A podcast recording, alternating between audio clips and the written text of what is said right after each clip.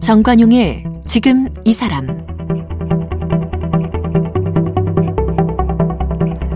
여러분 안녕하십니까 정관용입니다. 페미니즘, 페미니스트 하면은 열혈 여성들을 떠올리게 되죠. 자, 그런데 국내 여성학 분야에서 남성 최초로 박사가 나왔답니다. 올해 서울대학교 여성학 협동 과정을 졸업한 신필식 박사인데요. 벌써 15년 전부터 여성환경연대 회원으로 활동하면서 에코 페미니즘이라고 하는 걸 알게 됐고 여성학으로 박사 학위까지 받게 됐다는데 남성이 여성학을 공부하다 보니까 이런저런 오해도 많이 받았다고 합니다. 그렇지만 이 과정을 통해서 여성학이 이 신필식 박사의 삶의 일부가 됐고요. 여성학을 공부하면서 가부장적 사회를 돌아보고 자기 자신을 바꾸는 그런 계기가 되기도 했다는 신필식 박사를 오늘 함께 만나겠습니다. 박사님 어서 오십시오. 네, 반갑습니다. 박사학위 따신 게 언제예요? 아, 지난 8월이었습니다. 어, 축하합니다. 네, 감사합니다. 박사 과정 논문 완성까지 몇 년 걸리셨어요? 어, 2010년도 입학해서 10년 딱 걸렸습니다. 굉장히 오래 걸리셨네. 예, 오래 걸렸습니다. 여성학 아직 그 여성학이 뭐지? 그 궁금해하시는 분들 있을 거예요. 네. 반대로 그럼 남성학은 있나? 이런 궁금증도 있을 거고요. 뭐 박사시니까 우선 강의 좀 해주세요. 여성학이 뭐예요? 여성학은 여성의 입장에서 우리 사회의 뭐 정치, 사회, 문화, 역사 이런 것들이 어떻게 구성되는지 음. 그리고 젠더라고 표현하는데 성별, 사회적 성별이 어떻게 구성되는지를 음. 연구하고 탐구하는 그런 학문이라고 할 수 있습니다. 여성의 관점에서 정치, 경제, 사회, 문화, 교육 모든 분야를 들여다본다. 네.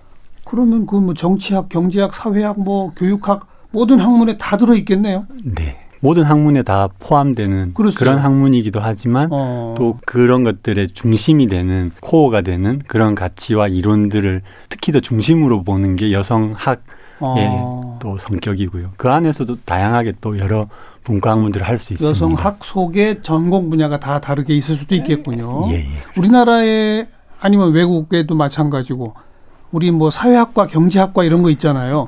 여성학과가 있나요? 네, 이대 이화여자대학교에 어. 여성학과가 있습니다. 외국에는요?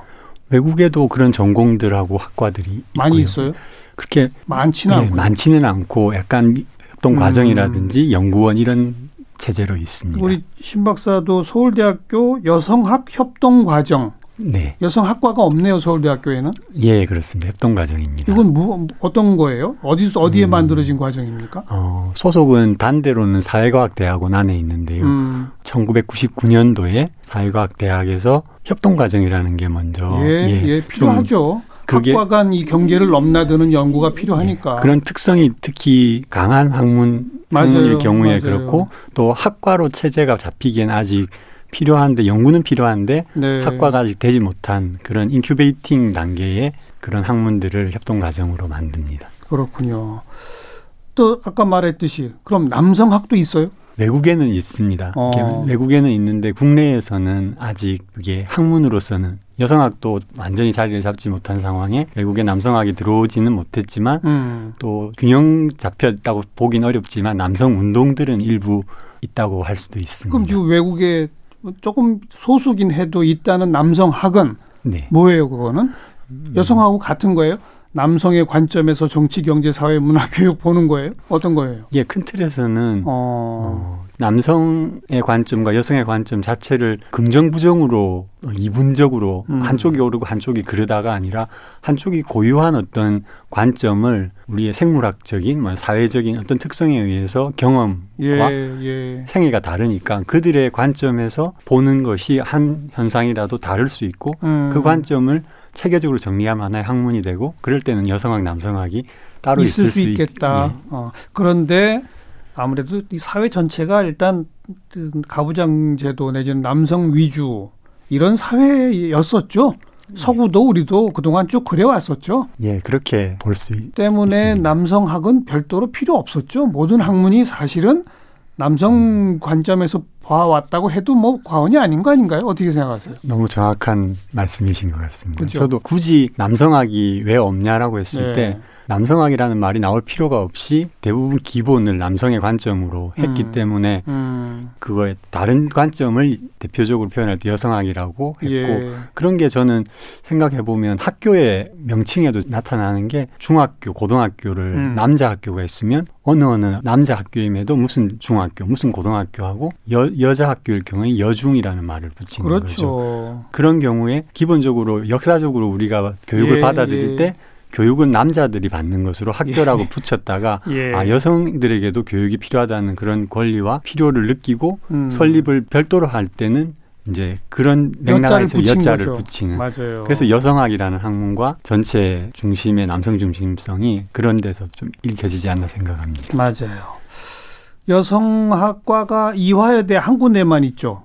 네, 협동 그렇습니다. 과정은 아마 몇 군데 대학에 있을 수 있겠고 네. 거기서 여성학 박사학위도 그동안 여러 나왔을 거 아니겠습니까? 네, 그렇습니다. 그런데 남자로서는 처음이신 거예요. 네, 박사학위로는 제가 처음입니다. 어, 축하하고 다시 축하드리고 감사합니다. 사람들이 어, 좀 처음 공부하실 때 여성학 과정이든 뭐든 간에 남학생 없었죠. 아닙니다. 저 입학했을 때 저희 있었어요? 대학원 과정에 어, 계셨고 지금 제가 생각해 보니까 한 지금까지 한 다섯 분 정도 서울대 협동 과정에만 어. 여성 협동 과정에만 그래도 입학을 소수죠. 하셨어요.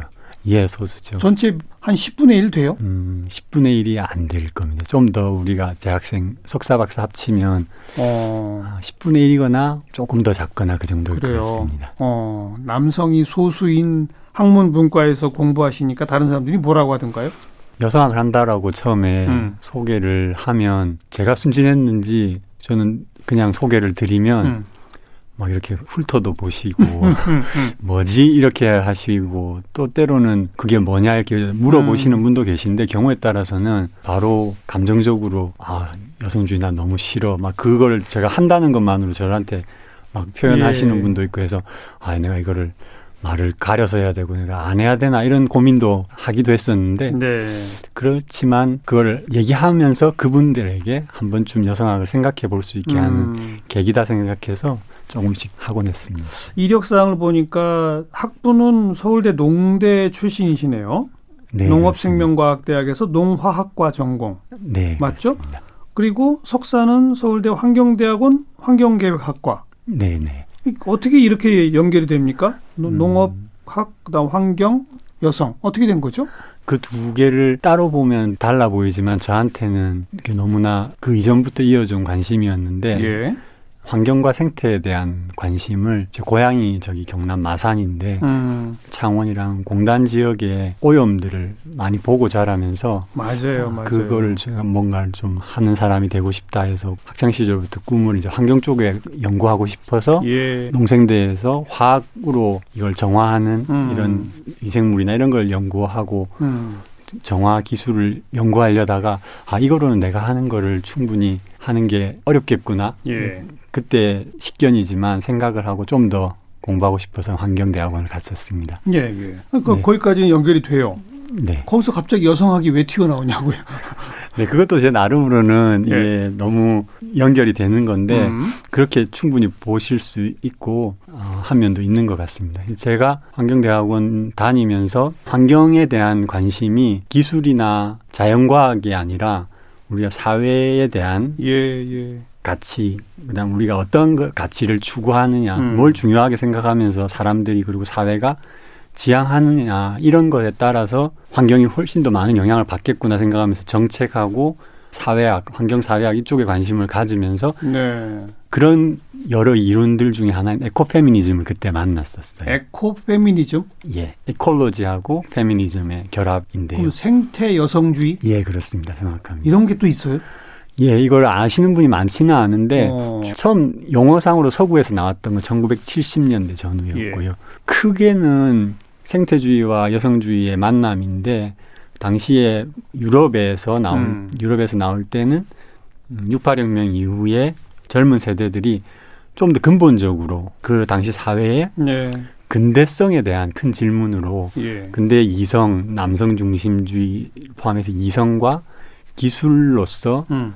늘 발전을 지향하는 이런 것들이 네. 근본적인 한계가 있지 않을까? 지금 어찌 보면 코로나를 우리가 음, 만난 이런 음. 상황들의 불안을 그때 당시에 느꼈던 젊은 세대와 활동가들, 많은 연구자들이 네. 그 이론을 이 여성주의라는 가치와 생태주의라는 그 가치의 공통된 억압이랄까요? 그런 구조로 음. 이성과 너무 지나친 합리주의, 합리 자체를 배격하다기보다 네, 네. 감정과 몸을 배제하는 그리고 여성을 더 열등하다고 바라보는 음. 자연과 동물 그다음에 인간을 그렇게 이분 이분적으로 음. 이걸 구분하는 이런 것들에 대한 근본적인 질문이 어찌 보면 생태 여성주의였고 그게 제가 생각했던 사회의 가치 돌봄이라는 가치가 자연과 여성이 공동으로 중시하는 네, 삶에 네. 중시되는 돌봄이라는 것이 훨씬 더 가치가 저하돼 있는 것이 우리의 어. 많은 위기와 연결되어 있다 그런 게 에코페미니즘이 었습니다. 야, 이 철학적 뿌리가 대단하네요. 보니까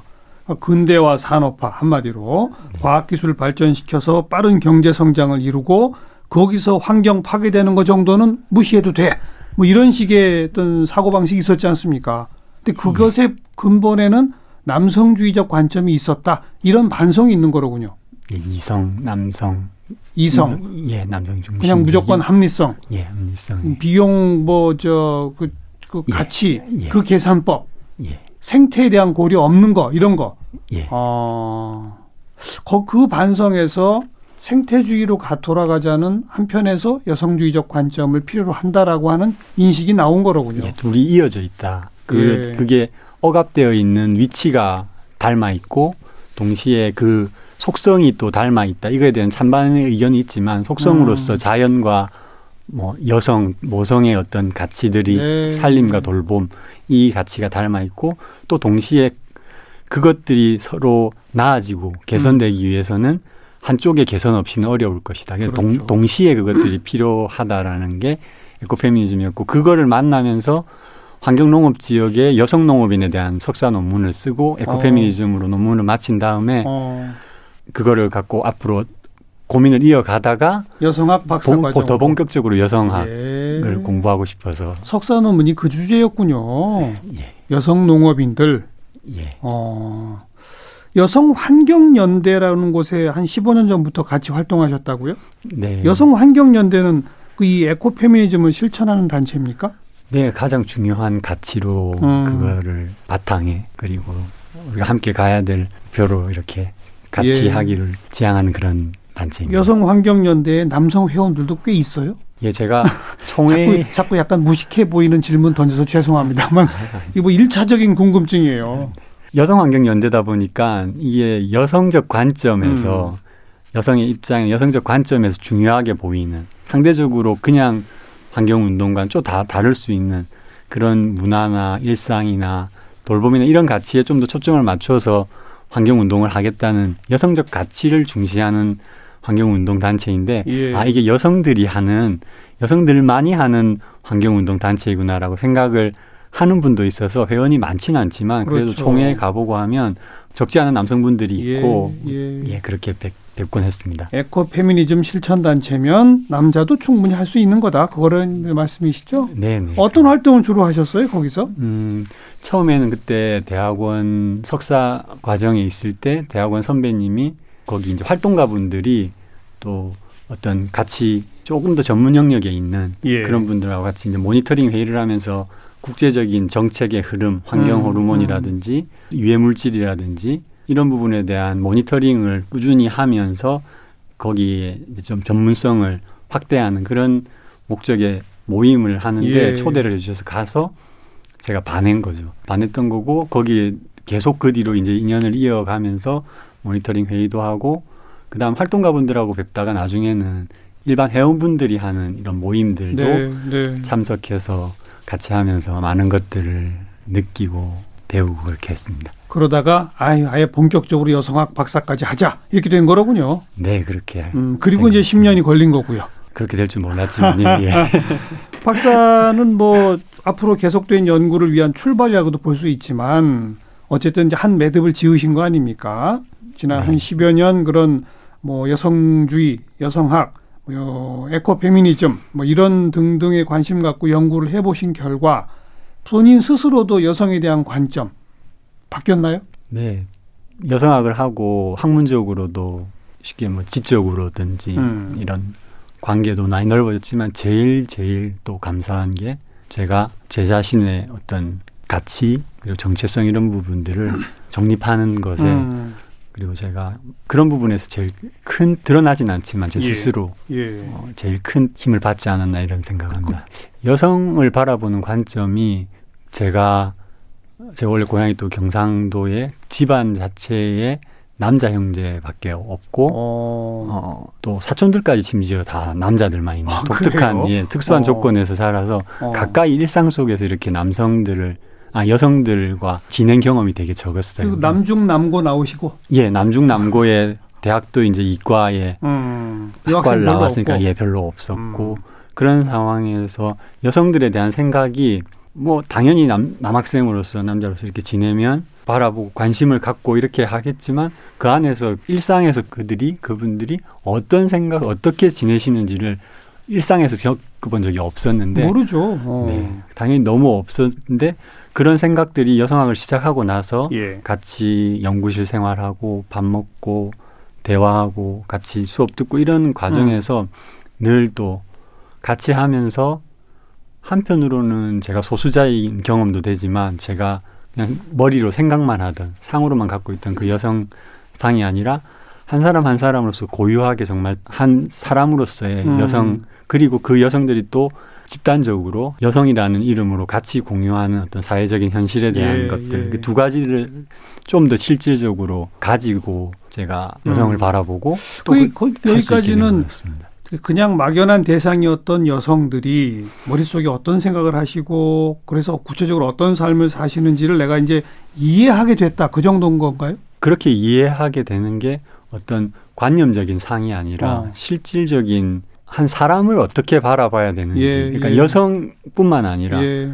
제가 남성으로서 여성을 온전히 바라볼 수 있다는 거는 제가 인간 한 명한 명을 예, 어. 제가 또 남성으로서 이거는 거울처럼 닮아 이어져 네, 있어서 네. 내 자신이 어떤 면에 있어서 왜 나- 남성이고 그냥, 음. 그냥 난 남자이기 때문이 아니라 음. 난 어떤 점에 있어서 같고 또 다른지를 많이 자연스럽게 생각할 수 있어서 도움이 많이 됐습니다. 그러면서 본인의 생활이나 생각이 바뀌었나요? 예. 제일 크게 달라진 게 뭡니까? 제가 바뀌면서 제일 많이 바뀐 음. 거는 가족 관계인 것 같아요. 어.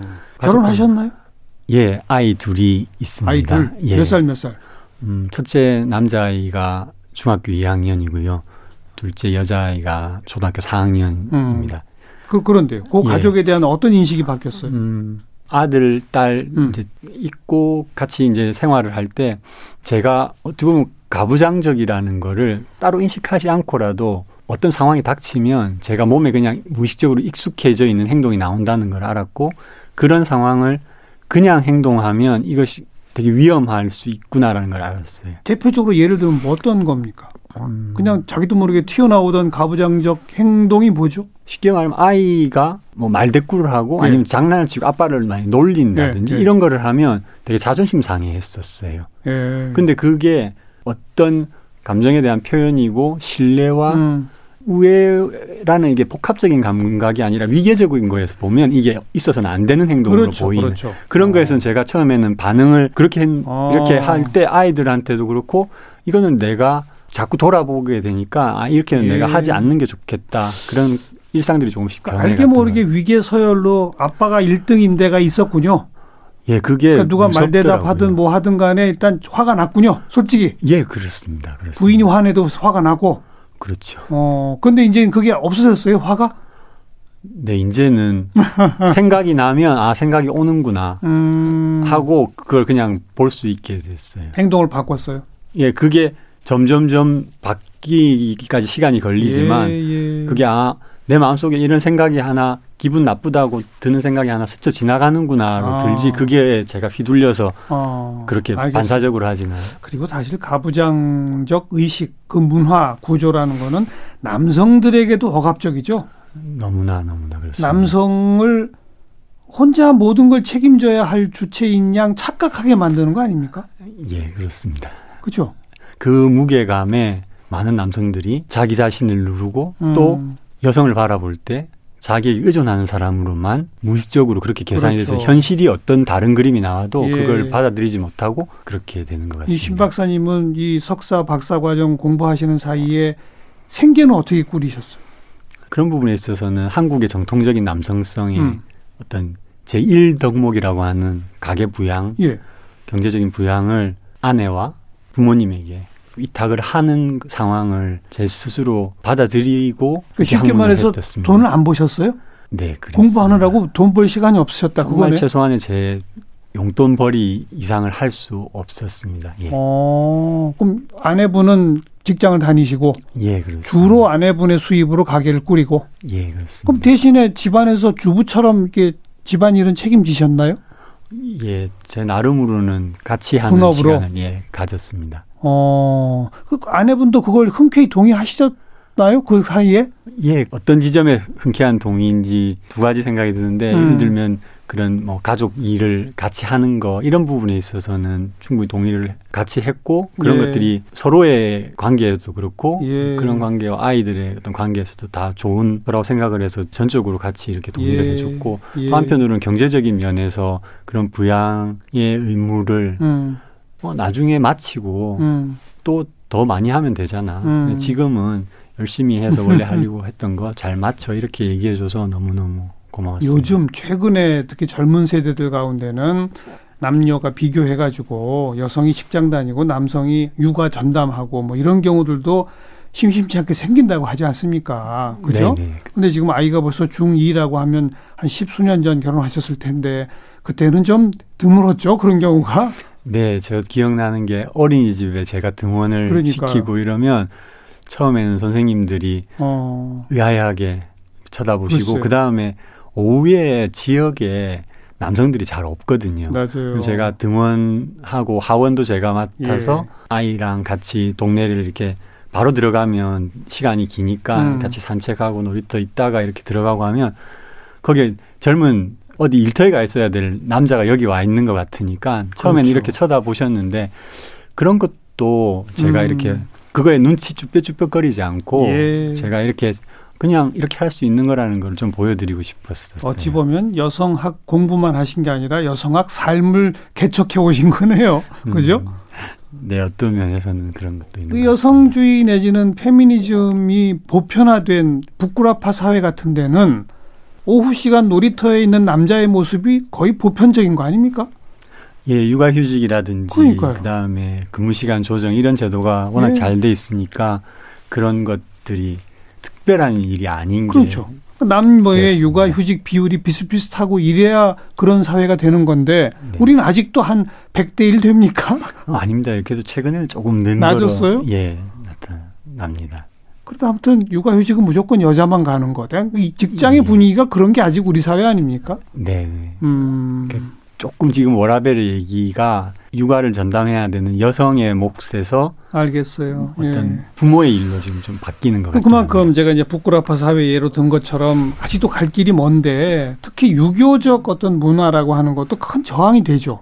네. 근데 저는 한편으로는 유교적 문화라는 게 어떤 거에 대한 대신의 명칭, 음. 대명사처럼 느껴지는데 한국의 어떤 나쁜 어떤 음, 특성들을 이게 아주 오래된 것이고 네, 우리가 바꾸거나 파악하기 힘들지만 우리의 몸에 이렇게 음. 익어 있는 모든 걸 그냥 유교적이다. 어. 그다음에 가부장적이다 맞아요. 하는데 그 용어 자체를 조금 더 구체적으로 해서 그게 되게 제일 크게 포인트로는 본질적으로 우리 원래 그래라는 것들을 조금 조심해야 그걸 깨야죠. 예. 원래 그런 게 아닌데. 네. 음.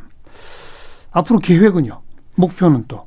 앞으로 계획은 박사 논문을 좀 열심히 또 준비하고 해서 많이 썼지만 네. 그래도 아직 못 쓴 내용들이 너무 많고 하고 싶은 음. 연구들이 많아서 연구자로서 살고 싶고 그 연구를 통해서 한국의 어머니들에 대한 그다음 해외 입양에 대한 역사를 좀 더 연구하고 싶고 해외 입양과 모성. 예 한국의 어. 친생모 그러니까 해외 입양을 보내야만 했던 어머니들에 음. 대한 음. 모성 연구와 그와 함께 한국의 어머니들의 보편적인 예. 어머니들의 어떤 삶의 그리고 사회적인 어떤 위치의 변화들 음. 이제 그런 부분에 대한 연구 그리고 가능하다면 남북한의 한국 전쟁 이후에 남북한 어린이들에 대한 역사를 예, 음. 연구하고 싶습니다. 구체적인 연구 주제들을 지금 딱딱 잡아가고 계시군요. 음. 마지막으로 여쭤볼 게 지금 이 방송을 쭉 들으시는 청취자분들 가운데 우리 사회에 분명히 특히 젊은 남성들 층에 페미니즘에 대한 극도의 혐오적 정서가 있다는 거 알고 계시죠? 네, 알고 있습니다. 그 젊은 남성들 속에서는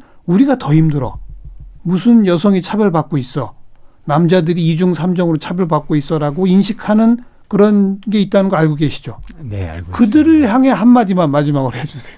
왜냐하면 제 어떤 여성학 전체의 이름이 아니라 제 스스로 경험했던 어떤 여성학 또는 여성에 대한 이해의 경험에서 들려드리고 싶은 한마디는 누가 자신이 아프다라고 얘기하는 누군가를 들었을 때 그 사람이 아 네가 나를 아프게 했어라는 말하는 게 아니라 내가 지금 아파라는 말을 하시는 경우가 있는데 음. 지금 많은 남성들은 여성들이 아니 힘들어 그다음 불안해 아파라는 얘기를 들으면 나는 그러지 않았어 내가 내가 그랬단 말이야라고 하시는 게 반사적으로 먼저 떠오르시는 것 같은데 그렇게 지내실 수도 있고 일부는 맞을 수도 있는데요 그런 감정들이 하지만 그렇게 되면 결국 자신을 돌아보는 기회를 음. 그리고 그분들과 자기 자신을 같이 이렇게 둘러싸고 있는 사회를 바라보는 그런 시선들이 갇혀버림으로써 음. 자기 자신의 성장이나 성숙을 위한 중요한 기회를 잃게 된다는 거. 그냥 즉자적인 남탓 이걸로만 끝나버린다. 예, 자기를 돌아보고 음. 그다음에 그 안에서 자기의 화해를 하고 자기의 온전한 걸 가지면 가질수록 좀 더 그 말과 예. 자기의 입장이 같이 상충하지 않고도 같이 존재하고 예, 예. 그러면서 서로도 좋은 방향으로 갈 수 있는 기회가 있다는 거를 제가 조금 경험한 음. 마음으로 꼭 들려드리고 싶습니다. 알겠습니다. 아까 우리 대화 도중에 남성학이라고 하는 관점을 굳이 동원할 필요도 없이 그동안의 모든 학문이 사실은 남성주의 사회에 근거했던 거 아니냐 이런 말 했었잖아요. 이제 언제가 될지 모르지만 여성학이라는 것도 굳이 필요가 없는 그런 사회가 빨리 오는 게 좋겠죠. 그죠? 네. 음. 최초 여성학 박사 신필식 박사 함께 만났습니다. 오늘 고맙습니다.